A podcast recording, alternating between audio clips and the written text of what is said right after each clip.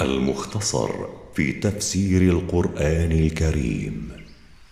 تلاوة الشيخ القارئ محمد صديق المنشاوي.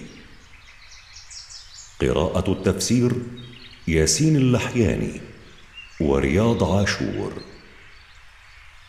إنتاج مركز تفسير للدراسات القرآنية.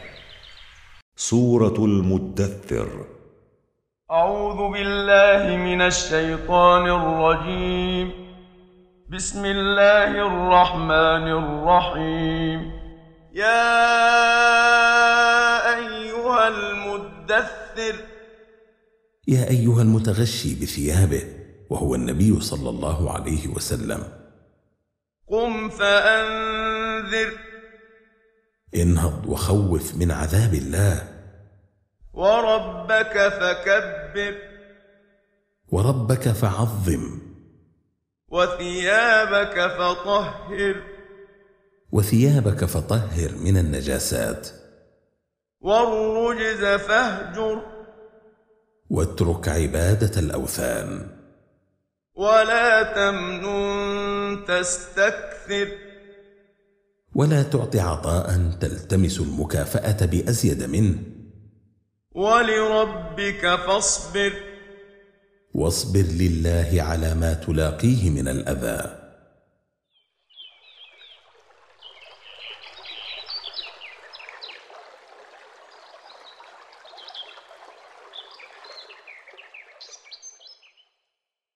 فإذا نقر في الناقور. فإذا نفخ في القرن النفخة الثانية فذلك يومئذ يوم عسير. فذلك اليوم يوم شديد. على الكافرين غير يسير. على الكافرين بالله وبرسله غير سهل. ذرني ومن خلقت وحيدا. اتركني أيها الرسول ومن خلقته وحيدا في بطن أمه دون مال أو ولد وهو الوليد بن المغيرة. وجعلت له مالا ممدودا.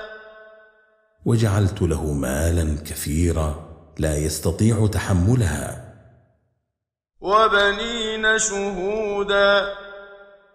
وجعلت له بنين حاضرين معه لا يحتاجون لسفر لكثرة ماله. ومهدت له تمهيدا. وبسطت له في العيش والرزق والولد بسطا. ثم يطمع أن أزيد. ثم يطمع مع كفره بي أن أزيده بعدما أعطيته من ذلك كله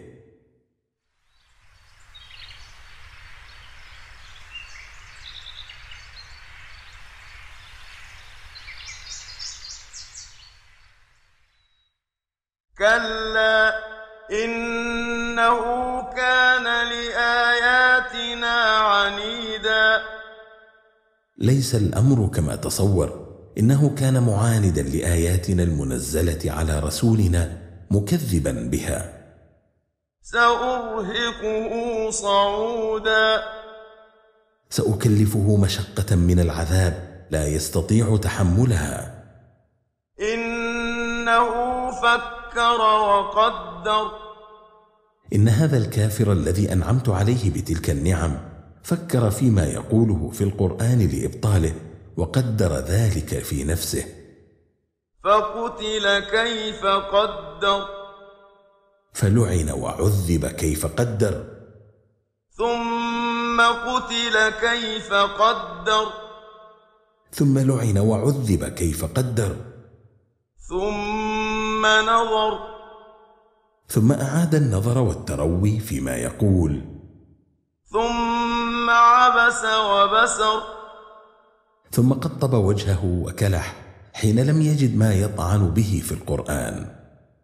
ثم أدبر واستكبر. ثم أدبر عن الإيمان واستكبر عن اتباع النبي صلى الله عليه وسلم. فقال إن هذا إلا سحر يؤثر. فقال ليس هذا الذي جاء به محمد كلام الله بل هو سحر يرويه عن غيره.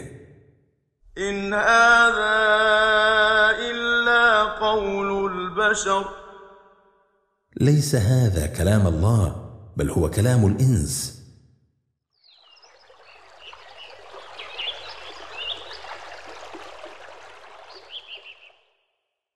سأصليه سقر.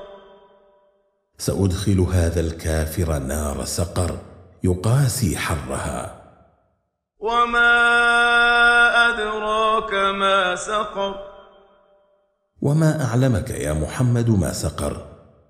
لا تبقي ولا تذر. لا تبقي شيئا من المعذب فيها إلا أتت عليه ولا تتركه. ثم يعود كما كان ثم تأتي عليه وهكذا دواليك. لواحة للبشر. شديدة الإحراق والتغيير للجلود. عليها تسعة عشر.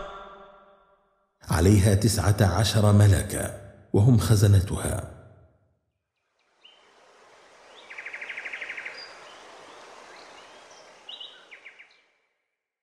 وما جعلنا أصحاب النار إلا ملائكة وما جعلنا عدتهم إلا فتنة للذين كفروا ليستيقن الذين أوتوا الكتاب ويزداد الذين آمنوا إيمانا ويزداد الذين آمنوا إيمانا ولا يرتاب الذين أوتوا الكتاب والمؤمنون وليقول الذين في قلوبهم مرض وليقول الذين في قلوبهم مرض والكافرون ماذا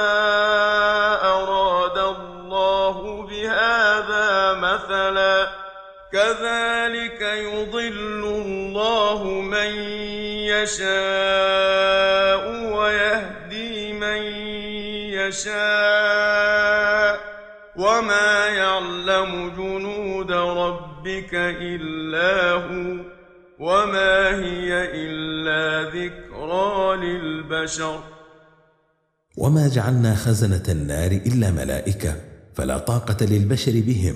وقد كذب أبو جهل حين ادعى أنه وقومه يقدرون على البطش بهم ثم يخرجون من النار. وما جعلنا عددهم هذا إلا اختبارا للذين كفروا بالله ليقولوا ما قالوا فيضاعف عليهم العذاب. وليتيقن اليهود الذين أعطوا التوراة والنصارى الذين أعطوا الإنجيل حين نزل القرآن مصدقا لما في كتابيهم وليزداد المؤمنون إيمانا عندما يوافقهم أهل الكتاب ولا يرتاب اليهود والنصارى والمؤمنون وليقول المنافقون مرضى القلوب والكافرون أي شيء أراده الله بهذا العدد الغريب؟ مثل إضلال منكر هذا العدد وهداية المصدق به. يضل الله من شاء أن يضله ويهدي من شاء أن يهديه. وما يعلم جنود ربك من كثرتها إلا هو سبحانه. فليعلم بذلك أبو جهل القائل أما لمحمد أعوان إلا تسعة عشر استخفافا وتكذيبا وما النار إلا تذكرة للبشر يعلمون بها عظمة الله سبحانه. كلا والقمر. ليس القول كما يزعم بعض المشركين أنه يكفي أصحابه خزنة جهنم حتى يجهضهم عنها. أقسم الله بالقمر. والليل إذ أدبر. وأقسم بالليل حين ولى والصبح إذا أسفر. وأقسم بالصبح إذا أضاء. إنها لإحدى الكبر. إن نار جهنم لإحدى البلايا العظيمة. نذيرا للبشر. ترهيبا وتخويفا للناس. لمن شاء منكم أن يتقدم أو يتأخر. لمن شاء منكم أيها الناس أن يتقدم بالإيمان بالله والعمل الصالح أو يتأخر بالكفر والمعاصي.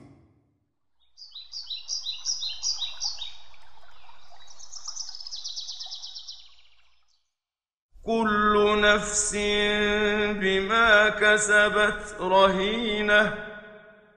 كل نفس بما كسبته من الأعمال مأخوذة فإما أن توبقها أعمالها وإما أن تخلصها وتنقذها من الهلاك. إلا أصحاب اليمين. إلا المؤمنين فإنهم لا يؤخذون بذنوبهم بل يتجاوز عنها. لما لهم من عمل صالح. في جنات يتساءلون. وهم يوم القيامة في جنات يسأل بعضهم بعضا. عن المجرمين. عن الكافرين الذين أهلكوا أنفسهم بما عملوا من المعاصي. ما سلككم في سقر. يقولون لهم ما أدخلكم في جهنم؟ قالوا لم نك من المصلين. فيجيبهم الكفار قائلين لم نكن من الذين يؤدون الصلاة الواجبة في الحياة الدنيا. ولم نك نطعم المسكين. ولم نكن نطعم الفقير مما اعطانا الله. وكنا نخوض مع الخائضين وكنا مع أهل الباطل ندور معهم اينما داروا ونتحدث مع أهل الضلال والغوايه وكنا نكذب بيوم الدين وكنا نكذب بيوم الجزاء حتى آتانا اليقين. وتمادينا على التكذيب به حتى جاءنا الموت فحال بيننا وبين التوبة. فما تنفعهم شفاعة الشافعين. فما تنفعهم يوم القيامة شفاعة الشافعين من الملائكة والنبيين والصالحين لأن من شرط قبول الشفاعة الرضا عن المشفوع.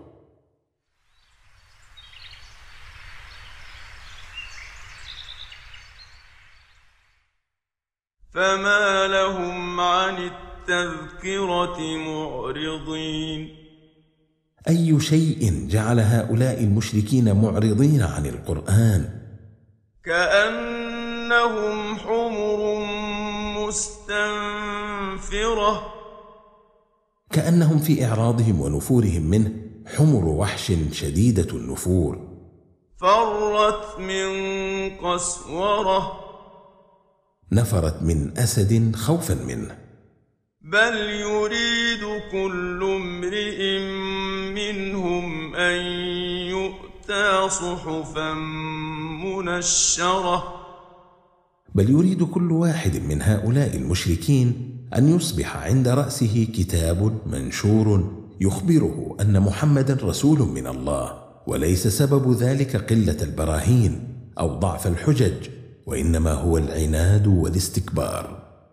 كلا بل لا يخافون الآخرة. ليس الأمر كذلك بل السبب في تماديهم في ضلالهم أنهم لا يؤمنون بعذاب الآخرة فبقوا على كفرهم. كلا إنه تذكرة. ألا إن هذا القرآن موعظة وتذكير؟ فمن شاء ذكره. فمن شاء أن يقرأ القرآن ويتعظ به قرأه واتعظ به. وما يذكرون إلا أن يشاء.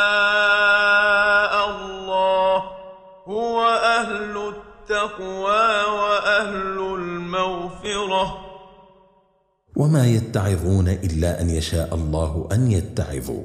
هو سبحانه أهل لأن يتقى بامتثال أوامره واجتناب نواهيه وأهل لأن يغفر ذنوب عباده إذا تابوا إليه.